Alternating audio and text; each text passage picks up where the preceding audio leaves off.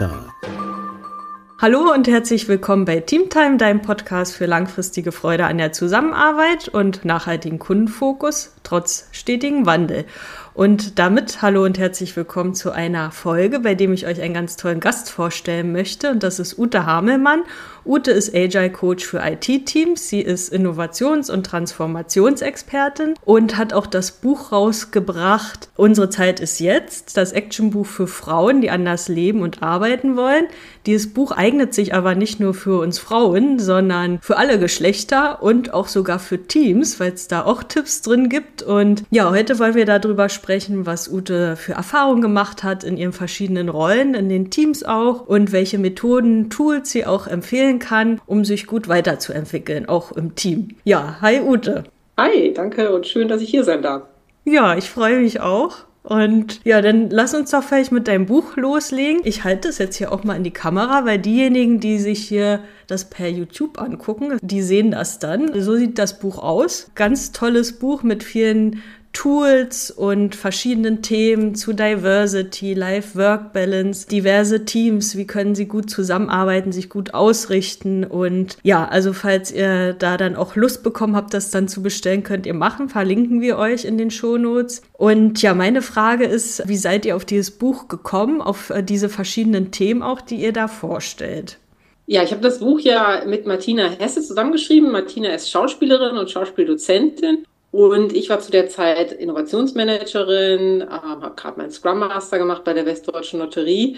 Und wir haben uns zufällig in Berlin getroffen bei einer gemeinsamen Freundin, sind ins Gespräch gekommen in der Küche, wie das so ist, beim Buffet und haben festgestellt, dass Schauspiel und Innovationsmanagement beziehungsweise neues Arbeiten sehr viel gemeinsam haben. Und ähm, dann haben wir überlegt, können wir eigentlich daraus draus gemeinsam machen und haben einen Workshop geplant und so ein kleines Booklet äh, dazu gestaltet. Hinzu kommt, dass ich ja auch noch Cartoons male nebenher mhm. und habe das ein bisschen dann mit Cartoonfiguren versehen und dann haben wir kurz entschlossen überlegt, ach, das können wir doch eigentlich mal an den Verlag schicken. Das Buch hieß dann noch äh, How to be Agile Even if you are not. Das war so der Arbeitstitel, den wir hatten. Ah, okay. Und dann rief der Verlag an und meinte, ah, super Idee, Schauspiel, Cartoonistin und auch Innovationsmanagement, äh, total gutes Match. Aber Agilität, also das äh, Thema, das kann ja nun wirklich äh, keiner mehr hören.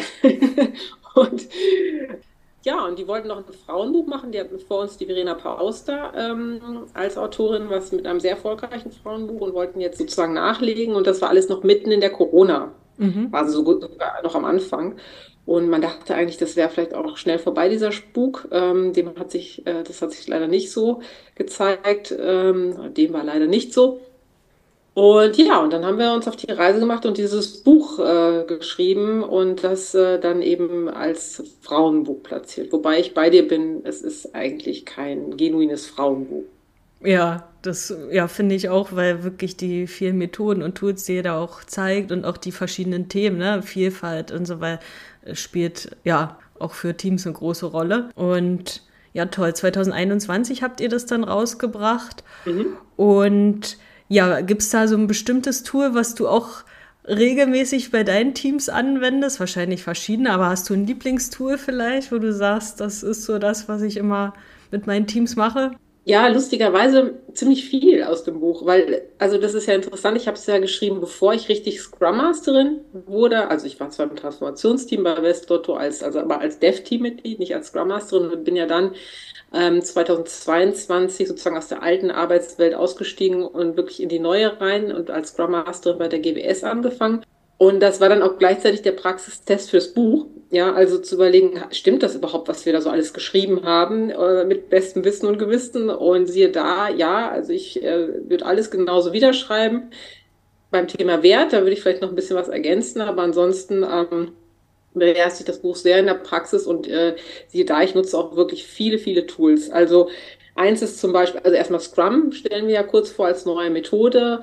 Das ähm, nutze ich quasi ja täglich. Das ist ja mein, mein mhm. Werkzeug als Scrum Masterin. Retrospektiven, Check-ins, also dass man wirklich ähm, vorm Meeting mal eine kleine witzige Einführung macht, ein kleines Spiel, einen kleinen ja, Eis Breaker oder mhm. Warm-up, wie man sie auch nennt, äh, um einfach ein bisschen so äh, mal in eine andere Stimmung zu kommen. Und ähm, letztens habe ich auch ein Impact Mapping mal gemacht. Das ist mhm. eigentlich ein Tool, was man in der Softwareentwicklung nutzt. Das ist gar nicht so bekannt, aber eigentlich ein sehr, sehr schönes Tool. Äh, und also so erwische ich mich dabei, dass ich immer mal wieder selbst in unser Buch reingucke und schaue, ach, wie war das nochmal? Und ähm, da kommt doch ziemlich viel, viel vor in meiner täglichen Arbeit, ja. Ah, schön. Ja, das Buch ist auch, finde ich, sehr unterhaltsam, weil ihr habt ja da auch Cartoons drinne und das auch ja schön dargestellt. Ja, du hast schon selber gesagt, du zeichnest ja auch selber Cartoons. Finde ich ja mal spannend, wenn äh, die Gäste auch so kreative Hobbys haben. Was zeichnest du da zur Entspannung und was sind das so für Geschichten? Ähm, ja, also Geschichten zeige ich nicht. Also okay. hin und wieder mal mehrere Bilder, aber das ist eher selten. Eher so wirklich dieser, dieses ein Cartoon, ein Gag. Ich zeichne ja äh, noch auch für die Bild der Frau, auch jetzt ah. schon sehr lange. Das ist äh, auch irgendwie äh, sehr nett. Ansonsten privat so für mich. Und tatsächlich mag ich die Cartoons aus dem New Yorker sehr gerne, die, den wir auch im Abo haben und so. Und diesen Stil und diesen Humor, den, ja, den, das ist auch schon sehr meins. Also in dem Stil zeichne ich dann auch hin und wieder mal was. Wobei ich momentan mehr male, interessanterweise. Also das hm. habe ich jetzt in der Corona-Phase auch entdeckt. Das ist eigentlich ein schöner Ausgleich, wenn man viel im Homeoffice sitzt und vom PC dann so mit Ölfarben richtig vor der Leinwand zu stehen und so die Finger schmutzig zu haben. ist irgendwie auch so ein sehr schönes haptisches Erlebnis. Insofern bin ich gerade eher mehr vor der Staffelei. Kommt man mal irgendwie so raus aus den Gedanken, ne? Also ist ja bei mir genauso. Ja. Zeichnen ist jetzt nicht so mein Ding, aber Collagen mache ich auch schon mehrere Jahre und ich finde auch da mal rauszukommen und einfach irgendwie neue Sachen irgendwie zusammenzubauen, ja, entspannt schon. Kannst du denn deine kreative Ader auch bei der Teambetreuung mit benutzen? Wahrscheinlich auch bei den Tools, ne, Terminen. Ja, ein bisschen bei dieser ja. Dinge, aber tatsächlich ist das mm, also wir machen ja wirklich Softwareentwicklung mit Microsoft auf der Microsoft-Plattform. Mhm. Also es ist ja recht vorgegeben, die Usability sozusagen.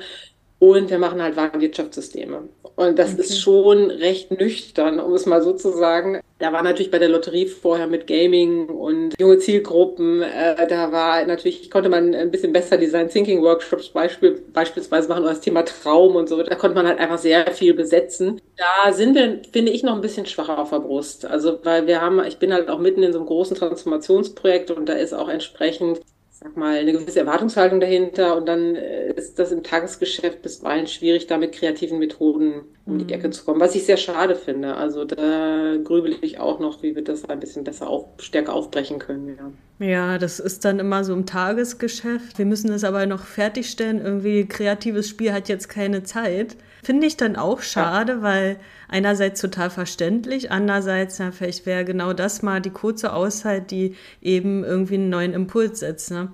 Ja, oder auch ja. so Teamtage, ne? dass man mal Teamtage macht, wo man sagt, komm, wir nehmen uns jetzt einen Tag und machen mal ein bisschen Strategie. Ich finde ja, jedes Produkt braucht eigentlich so eine kleine Mini-Produktstrategie und findet sich dann zusammen, macht da nochmal einfach ein bisschen Quatsch, Impro-Theater. Also, weil das sind ja auch so Erinnerungs- Marken, wenn man überlegt, woran erinnert man sich während seiner Arbeitszeit am meisten, das sind dann doch die Erlebnisse, die man auf irgendwelchen Teamtagen oder Kreativworkshops oder Abteilungsausflügen hatte und jetzt nicht unbedingt bei der täglichen Arbeit. Und das ist, finde ich, ein bisschen schade, wenn das verloren geht. Und gerade da böten sich so Kreativworkshops einfach an. Ja. In Kombination wegen mit dem Arbeitsinhalt, das kann man auch dann toll kombinieren, aber nur so rein Business, ähm, ja, trägt ja auch dazu bei. Ne? Es ist dann halt nur nicht so mhm. direkt messbar. Es ist ja einfach so, Teamzusammenhalt muss ja auch irgendwie sichergestellt werden. Und nur so bleiben ja dann auch die Mitarbeiter, wenn sie sich wohlfühlen. Wenn ich das da wieder vernachlässige, ja, wird manchmal noch so ein bisschen stiefmütterlich irgendwie verhandelt. Ja, finde ich schon. Und auch so, ja. so lustige Momente, aber wo man sich einfach wirklich kaputt macht, weil man vielleicht wirklich was ganz Albernes mal macht oder was Ungewöhnliches oder so. Geht ein bisschen verloren gerade, finde ich, im Homeoffice. Ja, ja, wir haben uns ja auch schon darüber unterhalten, dass halt auch Agilität oder auch so Selbstorganisation dazu beitragen kann, dass ich mich selber auch persönlich weiterentwickle, also dass jedes Teammitglied die Möglichkeit hat, sich weiterzuentwickeln. Und dazu gehört aber ja auch immer wieder eine Reflexionsphase. Ne? Und das muss ja dann auch immer mal im, Team passieren. Wie macht ihr das da? Wie, wie machst du das mit deinen Teams?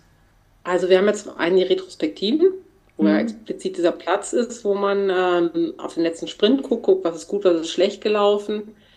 Aber dieses Thema Selbstreflexion merke ich, ist nicht ganz leicht. Also das mhm. hat ja sehr viel auch mit Selbstführung zu tun und da sind wir ja beim eigentlichen Kern von Selbstorganisation. Ne? Selbstorganisation heißt Selbstführung, Verantwortung übernehmen, Selbstregulation und nicht immer zum Vorgesetzten rennen und irgendwie äh, sich beschweren oder petzen oder hintenrum oder äh, im anderen, äh, im anderen den Fehler sehen, sondern in diesem wunderbaren Buch von der Johanna Breitbach steht das, glaube ich, auch, äh, New Work is Inner Work, mhm. dass man äh, zuerst mal äh, auf sich gucken sollte, wenn man einen Trigger hat oder wenn irgendwas ist und gucken sollte, was ist denn das, was das jetzt in mir auslöst und wo habe ich denn erstmal das Problem, bevor man sozusagen den Finger auf andere zeigt. Und da habe ich den Eindruck, das hängt sehr stark vom Reifegrad des Teams ab. Auch das ist wieder so ein Thema, man hat das Tagesgeschäft, man hat dann einfach viel diese sachlichen Themen, fachlichen Themen, die kommen natürlich in der Retro vor, aber diese ganzen menschlichen Themen mhm. äh, oder so Elefanten im Raum, die werden doch noch häufig gerne hintenrum gelöst. So mit altbewährter Manier, dann wird irgendwie dann doch irgendwie gelästert, anstatt dieses One-to-One -One zu suchen. Und da kann man Regeln aufstellen und sagen, bitte platziert es in der Retro, bitte redet äh, sozusagen äh, adressiert es direkt an die Leute, wenn euch was äh, stört. Ähm, das ist schwierig und das ist auch ähm, als Agile Coach finde ich hart zu managen, weil man kriegt das natürlich mit. Ja? ja? Also der Glaube der Leute, dass man das alles nicht mitbekommt, ist ja ein Irrtum. Man sieht ja schon quasi, wenn Leute miteinander chatten, auch wenn man sie online nur hat, ja, mhm. an den Gesichtern. Und das so auszuhalten, so zum Teil, wie gesagt, dann müsste man eigentlich wirklich mal sagen, folgende Regeln, sonst können wir halt äh, das mit der ganzen Selbstorganisation schwierig steuern und managen gelten dann eben Transparenz und Offenheit und den Mut, es anzusprechen und direkt und nicht hintenrum und nicht passiv-aggressiv und so weiter. Aber mhm. ich habe den Eindruck, das ist noch ein Weg dahin. Ja, da ist auch jedes Team anders. Ne? Und ähm, ja, jeder persönlich ist ja auch anders. Es gibt ja auch so reflexionsresistente Menschen. Hast du da auch schon Erfahrung mitgemacht, wo du sagst, ja, da war keine Reflexion möglich? Ähm, nee, das Gott sei Dank nicht. Okay, also ich hatte dann doch immer so Momente, wo dann Leute dann im Nachgang dann doch doch kamen und sagten, ja, übrigens, das war jetzt irgendwie nicht so gemeint oder anders gemeint. Mhm. Und dann bin ich immer schon ganz happy, weil das zeigt ja irgendwie, oh, da haben sie sich irgendwie damit beschäftigt. Mhm. Und das finde ich schon ganz cool. Ähm, so ganz reflexionsresistente.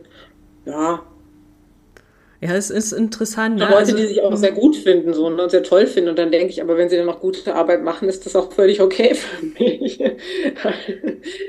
aber äh, nee, so ganz krass, Gott sei Dank noch nicht, tatsächlich. Hm. Ja, es ist dann interessant, was für verschiedene Menschentypen zusammenkommen. Gibt ja im Team ja trotzdem auch diejenigen, die vielleicht mehr ja, gerne alleine arbeiten und so weiter. Ist ja auch nicht schlimm. Gibt ja auch Aufgaben, die erledige ich alleine, aber dann sich wieder einzubinden, ist ja auch nicht so jedermanns Sache. Oder es gibt halt auch diejenigen, die dann blockieren, sage ich mal, oder mal so Veto äh, einlegen da finde ich dann auch immer interessant, wie komme ich an die Leute ran. Ne? Ähm, Gespräch suchen und ne, das sind dann auch oft diejenigen, die schon, weiß ich nicht, jahrelang irgendwie mit dabei sind und wissen, ach, das funktioniert eh nicht. Und habe ich schon alles erlebt. Und das sind ja auch wichtige Informationen, die die dann auch mitgeben können und die auch nochmal abzuholen, weil ich habe da auch so die Erfahrung gemacht, die sind dann manchmal so desillusioniert, ne? Die hatten wirklich gute Ideen, dann so, ja, hat aber keiner hingehört die dann wieder mit einzubeziehen und das dauert halt, ne? Also da kann Tour noch so gut sein, wie es ist. Ähm, manchmal braucht es Zeit und das ist für mich so als ungeduldiger Mensch auch immer so, okay, aushalten, wie du es schon sagst. Ja, ja, das, die Fähigkeit muss man wirklich haben. Aber ähm, es gibt ja diese tolle Methode, die auch bei uns im Buch steht, ähm, ja. ähm, die Concept-Methode und die finde ich zum Beispiel auch sehr hilfreich, wenn man dann genau eine Neuerung hat und man hat halt ein paar Leute, die sagen, oh nee, das haben wir jetzt schon zehnmal, das funktioniert einfach nicht. Und ich finde die Consent-Methode dann in Verbindung mit kurzen Iterationen, mit diesen zwei Wochen, wir sprinten halt zwei Wochen, mhm. da kann man halt immer mal sagen, so, also, dann gibt es jetzt also Leute, die dafür sind, meisten sagen ja dann, ja, Daumen hoch. Dann gibt es Leute, die so sagen, oh, ja, finde ich vielleicht nicht gut, aber meinetwegen probieren wir mal aus. Dann legst du halt den Daumen so in die Waagerechte und dann, wenn dann wirklich einer total dagegen ist, der sagt, also ich kann gar nicht wieder nach unten. Mhm. Dann wird es halt nochmal diskutiert,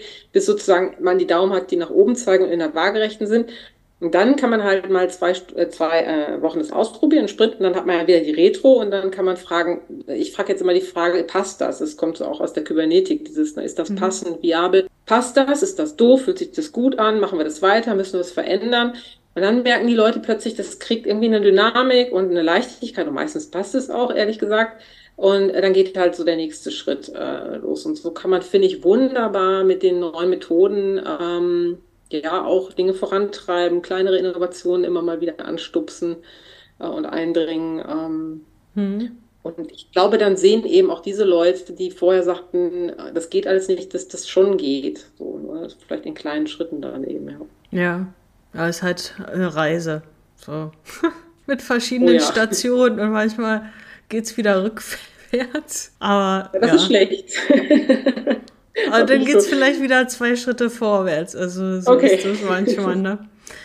ja. ja. Und was ist so deine persönliche Meinung? Also Agilität auf den Kunden bezogen, was sagst du? Du hast ja auch den Vergleich zur klassischen Arbeitsweise, dann zur agilen Arbeitsweise. Was denkst du, wie trägt das auch dazu bei, dass das Produkt auch kundenfreundlicher dann ist? Ich glaube, sehr erheblich. Ähm, ich komme ja aus einer, aus einer Silo-Struktur, wo irgendwie, da war an dem einen Ende der, der Kundendienst, am anderen Ende war das CM-Management, da irgendwo war das Marketing dazwischen, dann die App-Entwicklung irgendwie, dann aber auch kaskadiert, dann über Testing und Development, also alles verschiedene Abteilungen, verschiedene Referate und dann, bis man eine Sache so das Unternehmen geflossen ist, wenn überhaupt, das hat ewig gedauert. Dann wurde Ping-Pong gespielt, Interessensping-Pong, dann hatten die eine, dann hatten die einen wieder, wollten aber die Marketing dazu sagen, aber das ist doch jetzt wichtiger, weil der Kunde hat gesagt, jetzt haben schon zehn Kunden gesagt, das und das muss gemacht werden und das war, es war schon, ich fand es sehr schwierig durch diese ganzen Barrieren und jetzt arbeite ich und das ist echt cool in einem Scrum-Team und wir haben einen wahnsinnig kurzen Wertstrom. Also im Prinzip der Kunde, die Anforderungen purzeln fast direkt in unser Backlog, was schon auch wieder uns dann vor andere Schwierigkeiten stellt. Also das geht wirklich, Kunde kommt, Anforderungen, und dann ist das bei uns relativ schnell im Backlog und ja, vier bis sechs Wochen später wird das released. Das ist schon cool. Und da merkt man einfach, das kann halt alles, wenn man eben diese ganzen Barrieren nicht hat, diese ganzen Silos, diese ganzen kleinen Königreiche, kann das unheimlich schnell gehen. Und ähm, wie gesagt, da haben wir jetzt noch so ein paar andere Dinge. Da müssen wir halt jetzt beim Anforderungsmanagement ein bisschen darauf achten, dass nicht alles so reinpurzelt und dass gescheit priorisiert wird, dass mit Sinn und Verstand äh, dann Business Value auch mal rankommt. Also da sind wir gerade am, am Verfeinern.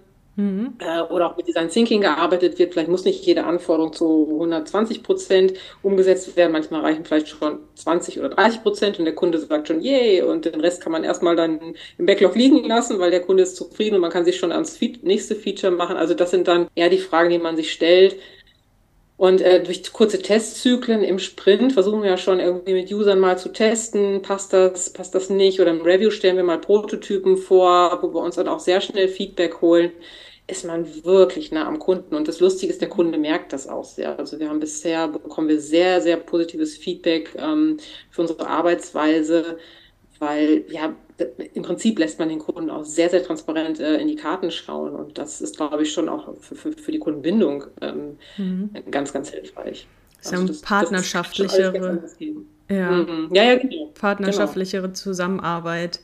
Ja, und das geht ja auch gar nicht anders. Also so wirklich so schnelllebig wie der Markt jetzt heutzutage ist, auch mit den ganzen anderen Technologien, wenn da Sachen nicht schnell ausgeliefert werden, dann ist der Kunde auch weg. Ne? Also ist für große Unternehmen ja auch von Bedeutung, so wie du schon sagst. Irgendwie müssen ja diese Silos aufgebrochen werden und das müssen insbesondere auch große Unternehmen lernen, die halt total komplex sind und aus gutem Grund auch, weil da halt so viel zusammenspielt. Nur müssen sie es ja trotzdem hinkriegen, Sachen schneller auszuliefern. Und dafür ist es schon sehr gut geeignet. Ja.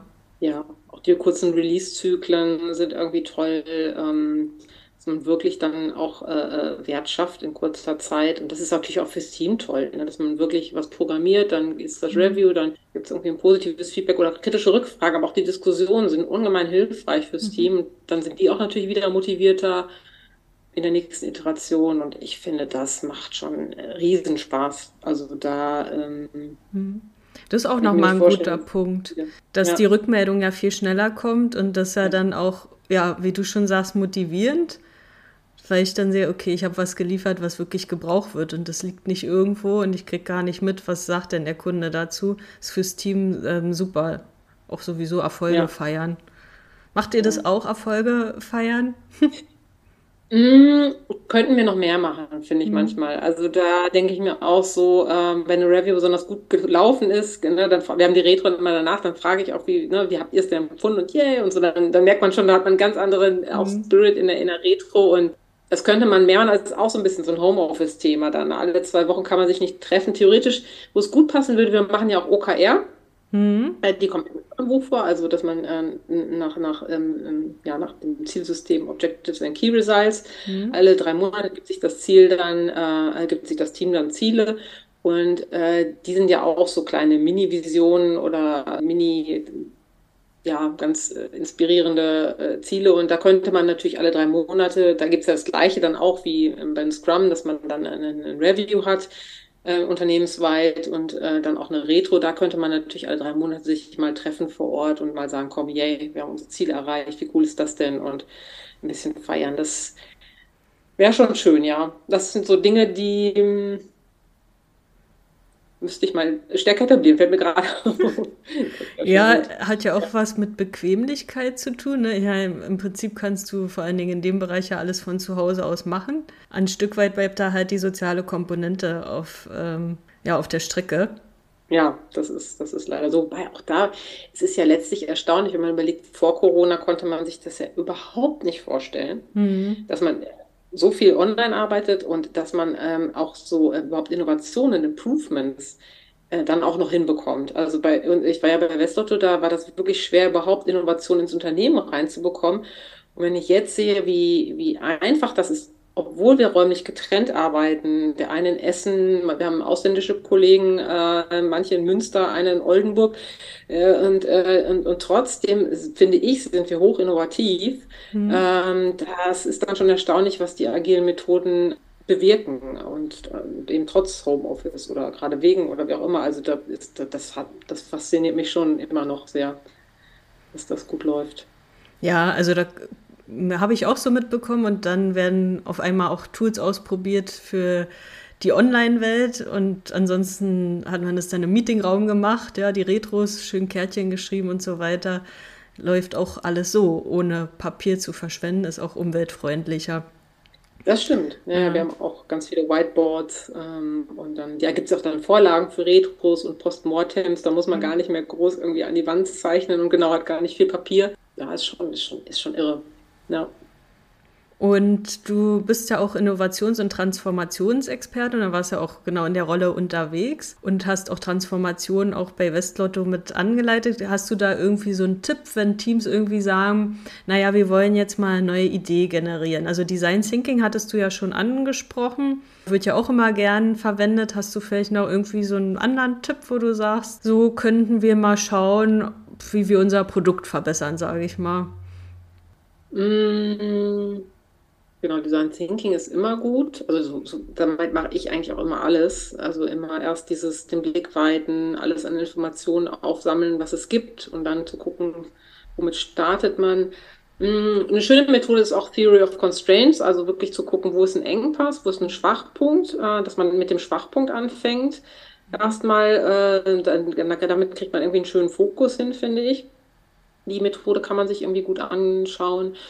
Ähm, und womit ich generell im Transformationsbereich ja total gerne arbeite und die ich auch tatsächlich auf mein kleines Scrum-Team anwende, ist äh, dieses Viable System Model von Stafford Beer. Das war so ein Kybernetiker, der hat irgendwie 72 ein Büchlein veröffentlicht, wie ähm, über, ja, überlebensfähige soziale Systeme oder Systeme gestaltet werden müssen. Was brauchen die alles, damit die lebensfähig sind? Also mhm. überlebensfähig, lebensfähig.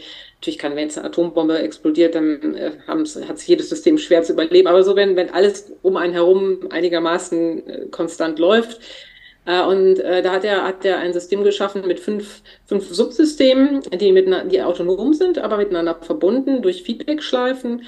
Und ähm, letztlich ähm, brauchen wir Menschen, diese Dinge. Und auf der anderen Seite brauchen aber auch Unternehmen als Ganzes diese Dinge, aber auch kleine, kleine Scrum-Teams jetzt kommt die Post. und ich sitze hier sozusagen, also.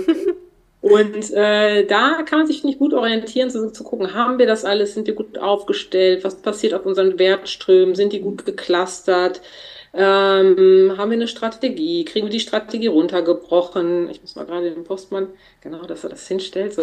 Äh, Nicht, dass er das Paket wieder mitnimmt.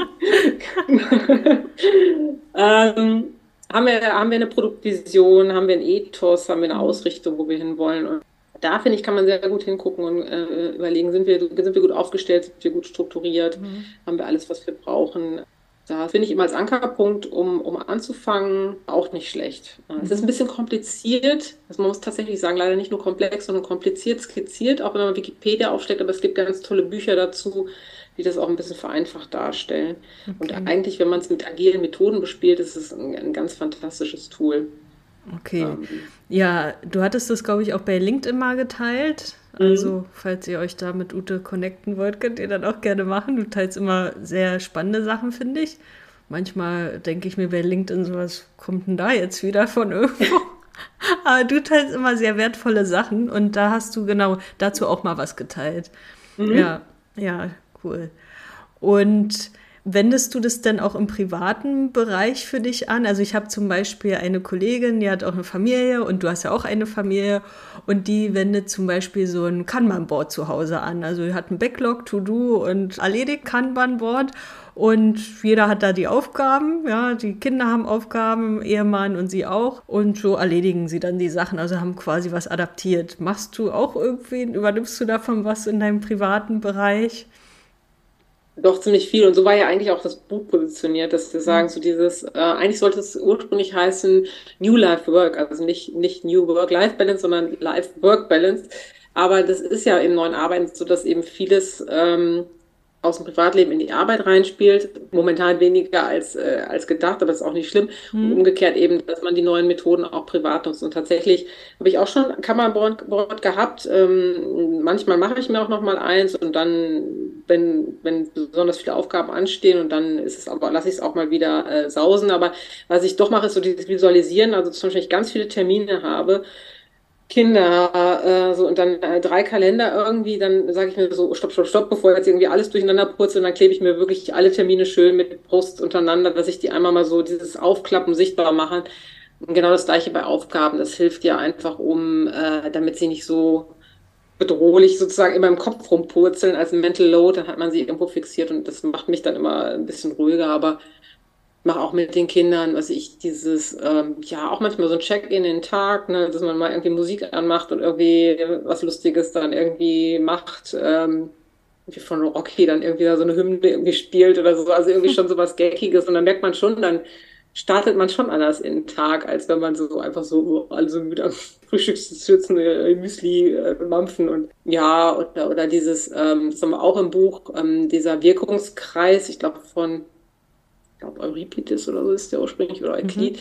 Also ähm, äh, so dieses Circle of Concern, also ne, wenn, wenn die Kinder oder wer sich immer über alles Mögliche beschwert, zu sagen, dann guck mal, was ist, was kannst du denn wirklich bewirken, was ist in deinem Feld und was ist außerhalb und was ist im Universum des Jammerns, wo du eh nichts machen kannst und solche Dinge. Also da spielen schon sehr viele Themen und Methoden ähm, in Alltag rein. Oder auch gewaltfreie Kommunikation, das habe ich mhm. auch in der Retro mal angesprochen, weil die ja. Kinder sagten, Giraffensprache, das kennen wir aus der Schule. also das ist, die waren da schon weiter als ich. Aber das versuche ich auch immer mal wieder hier zu Hause einzuführen, aber das ist äh, äh echt schwer. gewaltfreie Kommunikation mit mit pubertierenden Kindern. Irgendwann wirkt das nach. Irgendwann, ah, das hat doch Mama damals erzählt. Okay, dann mache ich es. Vielleicht dauert es auch da wieder Geduld, ne? Ja. Definitiv. Ja, cool. Also, wenn ihr das Buch auch kaufen wollt, wie gesagt, wir haben das verlinkt und ist auch, ja, sehr lustig, auch amüsant geschrieben. Also, es sind auch teilweise so Unterhaltungen, die du dann mit Martina auch hast und wo du dich über diese Tools dann auch unterhältst. Also, toll, wirklich auch sehr kurzweilig. Könnt ihr euch mal in der Sonne jetzt durchlesen. Ja, eignet sich dafür. Und ja, genau. Also, ja, und da hast du noch irgendwie einen abschließenden Tipp für Teams, was du ihnen auf dem Ge Weg mitgeben möchtest? Mm, redet miteinander und nicht übereinander. das ist ein guter das Tipp. Das ist auch nicht das Wesentliche, ja. Das ist ein guter Tipp, das, äh, genau. Und dann mit gewaltfreier Kommunikation und allem drum und dran. Da gibt es diese schönen vier Schritte, die habe ich tatsächlich auch schon mal selber in der Retro angewendet. Äh, und das ist so hilfreich, äh, diese vier Schritte aus der gewaltfreien Kommunikation anzuwenden, wenn man wirklich ein schwieriges Gespräch hat, wenn man im Konflikt ist. Das hilft ungemein, sich selber klar zu verschaffen und auch vor allen Dingen in seinem Wert zu bleiben. Also das äh, liebe ich auch sehr.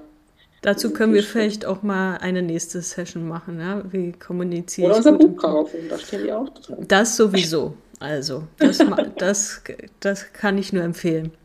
ja, dann auf alle Fälle vielen lieben Dank, Ute, für deine Zeit. Sehr gerne. Und ja, wie gesagt, schaut mal in den Shownotes vorbei, wenn ihr auch mehr zu Ute erfahren wollt. Macht das gerne. Und ansonsten würde ich sagen, wir hören uns beim nächsten Mal, wenn es wieder heißt, it's Teamtime Baby.